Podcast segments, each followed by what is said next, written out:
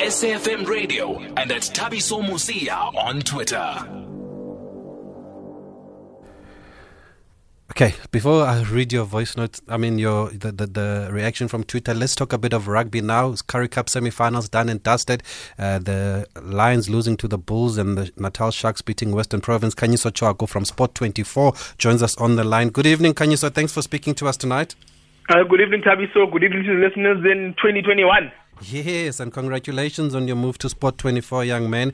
Well deserved. Did anything, did any outcome surprise you in these semi-finals?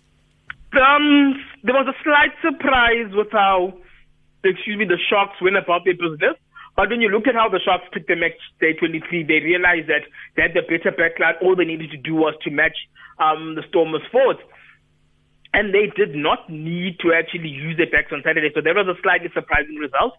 I think what was um, a bit surprising was the Lions' fight back against um, the Bulls. But when they lost Willem Alberts and Marvin Orie when the score was 14 all, um, it was always going to be curtains for the Bulls. I mean, for the Lions.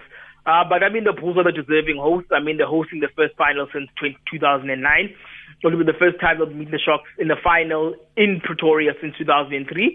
So look, it's um Bull Sharks. I mean, the Bulls, the, the Sharks are the only team who have recorded a whole a win against the Bulls in the Currie. Well, not the only team, but on the one major team that did that, that did beat the Bulls um in a Currie Cup game, and that was in Durban. So look, it was. Um, I think it's two deserving teams. Um, there, there, there wasn't there, there wasn't much separating the Lions, Sharks, and Western Province, but the Bulls have been. I think the I think the Bulls have been the, the best team throughout. Were you surprised by how the Lions uh, played some running rugby in this semi-final? Is that even a, a correct assumption that they seem to run it a bit more than they've done the whole season? No, they did because I mean they needed to ward off the scrumming threat that the Bulls had, um, which they failed to. Um, they couldn't quite match the physicality that the Bulls did. But I think what I found to be very tricky was that once the Lions decided to actually stick to their forward structures, they actually gave the Bulls a very good game, especially early in the second half, until they actually had now 13 men in the bin. So once they had 13 men in the bin, it was always going to be very tricky now for the um, for for the Lions to come back. But look, they put up a good account of themselves, but a good account of themselves um, does not work when you actually need to win semifinals. I mean, they needed to push, um, they needed to push the Lions. Um, the, they need to push the Bulls as far as they did, which they tried. I mean, it was a very good performance from the Lions, but I mean, the, the Bulls always had something in the tank, and with the Morné Steyn, who knows how to control semifinals, um, playoff games, um, especially with the with the various teams that he's played with, um, they always had an advantage. It's no slight on it's no slight on Elton Jantjies, but um, Morné Steyn had the better pack, and it showed. Who would have been favourite in your opinion? Oh, I didn't I didn't see the spreads before the VPA and Natal game. Who would have been favourite going into that match? I think it would have been the Sharks, based on the fact that the Sharks have just a better all-round team. I mean, the the Stormers have a, probably one of the best packs, but in having one of the best packs, um, they haven't they they don't have the fly half or nor the back backline actually make that pack work for them, and that has been the training theme, the, the, the training theme um, throughout the, the, the tournament where they've always been able to outmuscle teams, but that advantage is amounted to nothing because they haven't had the backline to actually make it work for for, for, for, for, for the amount of ball that the forwards did, for the amount of work that the forwards did. So look, at the end of the day, um, Province had the forwards. I mean, that, that's what they always pride themselves on, but they didn't quite have um, the backs to make things work for them. What does the future hold for this province team now, considering that there was this cloud hanging over them of players set to leave the franchise, the franchise, and now they're out of this, they're out of the Currie Cup, and also Newlands is being demolished. What does it mean for the players, firstly? Look, I mean, it is very personal for them the fact that um, they lost that semi-final at Newlands. But look, it's um, well, I mean, the the, the the administration, first and foremost, at Western Province, have left has left a lot to be desired. Um, I mean, how they've been handling one the uh, the selling of Newlands, number one, and also how they've actually be, I've been unable to be forthright with the regards to the acquisition of an equity partner, the same equity partner that one has actually gone to um, the one that's actually gone to the Sharks now. So look, um, it's very it's how how how the union has been run how Zelt Marais has been very hostile to the media in terms of um, how um, just being just being forthright and upfront with regards to what has been happening from an administrative, an administrative perspective at the Stormers has left a lot to be desired. So, look, I mean, maybe the way that the team has been playing has been reflective of the administrative upheaval, upheavals in, in Cape Town because, I mean, when, when, when teams when teams have got some sound administration, um, it, it does filter down to the to, to players. I mean, if you look at the if you look at the Sharks and the Bulls now, they've got the best administration at the moment, and it's actually showing with their player acquisitions, their business acquisitions. Um, so look, I mean, maybe it, it maybe it's been an issue that Western Province have been trying to avoid, and that they've got a reasonably decent coaching staff um, that the Fords have been able to play very well. But it, their backline and how it's been coached, um, Williams is kicking, and maybe how the kicking coach um, hasn't quite got the best out of Damian, maybe is reflective of um, the state that the, the, the union is in.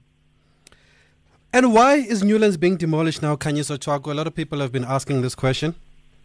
Um, look, I mean, the Western Province have been not under pressure per se, but I mean, there's a big and better stadium. Um, that being the Cape Town Stadium, it's been needing a full-time tenant. Um, so Western Province has been the one team who can actually do that. And so, look, at, at, at some point, big stadiums need to run their courses, especially um, even though they're historic. Um, I mean, if you look back at how New Zealand rugby were able to move uh, from Carisbrooke um, in Dunedin or the House of Pain, that's what a, a lot of people know it as.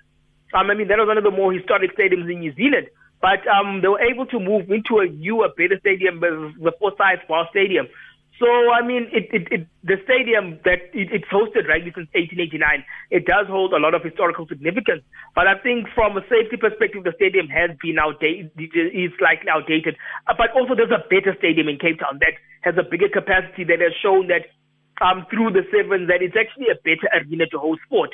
It's also better from a traffic perspective, um, just accessibility for fans. So look, I mean, Newlands, as soon as Cape Town Stadium went up, I think Newlands has always been living on borrowed time. I mean, the fact that should the British and Irish Lions series take place, the fact that that particular test match was moved from Newlands to Cape Town Stadium, I think that was the destiny for the stadium because, I mean, it is a bigger stadium, it's got better facilities.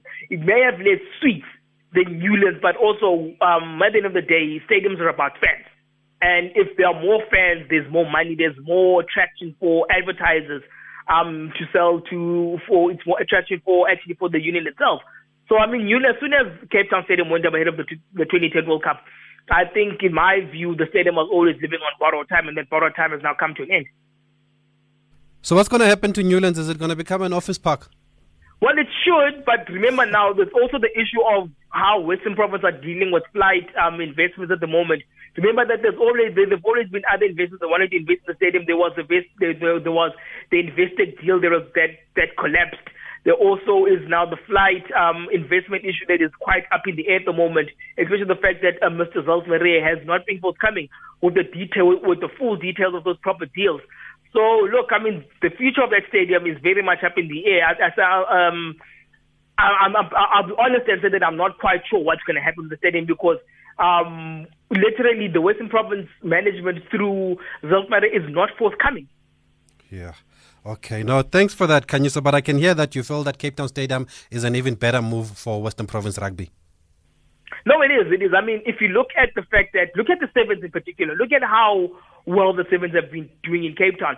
I think once that took over, um, once the Sevens moved to Cape Town and they actually moved to to the Cape, move from PE to Cape Town, and you saw how much of a party it is and how well organized the tournament. I think that right there was the first sign of the um, that was the first sign of rugby having to move away from Newlands, um, because I mean as as as, as historic as Newlands is, um, big grounds um, tend to lose um, old grounds, historic grounds do lose traction to bigger, more modern stadiums. I mean, look at Paris in particular. I mean, Parc de France is still standing, but everyone knows that Saint Denis is Paris's main sporting ground.